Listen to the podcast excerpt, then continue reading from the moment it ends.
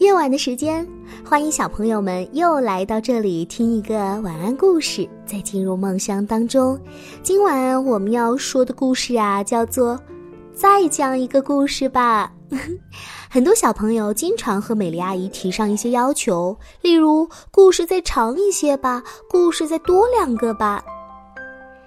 晚饭吃完了，澡也洗完了，终于到了讲故事的时间了。棕色的小兔子好兴奋呀！兔妈妈给它讲了一个故事，又讲了一个，紧接着又讲了一个。数一数，兔妈妈都已经给它说了三个故事了。小兔子还是不想睡觉。嗯，妈妈，求求你再讲一个故事吧。兔爸爸也给小兔子讲了一个故事。完完整整的从头讲到尾，可是小兔子还是没听够，又央求说：“哎呀，再讲一个嘛！”于是兔奶奶也来了，她给小兔子讲了好多好多关于龙的故事。最后，兔爷爷也过来了，他把所有龙的故事又给小兔子说了一遍，可小兔子仍然说。再讲一个嘛！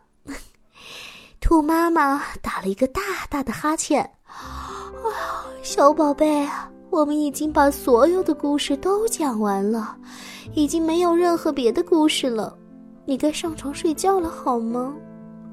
哦，小兔子很不情愿的回应了一声。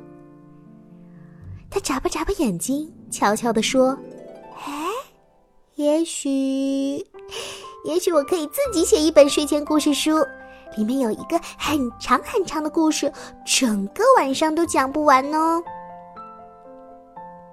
完成之后，他得意的捧起了这本厚厚的书。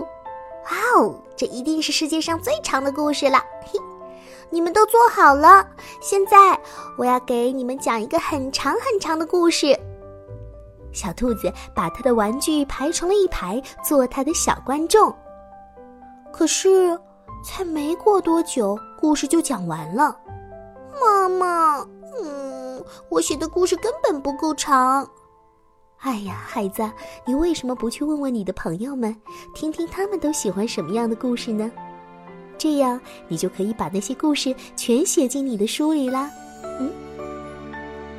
小兔子蹦蹦跳跳的来到猫头鹰的家，小猫头鹰正在玩一艘玩具火箭。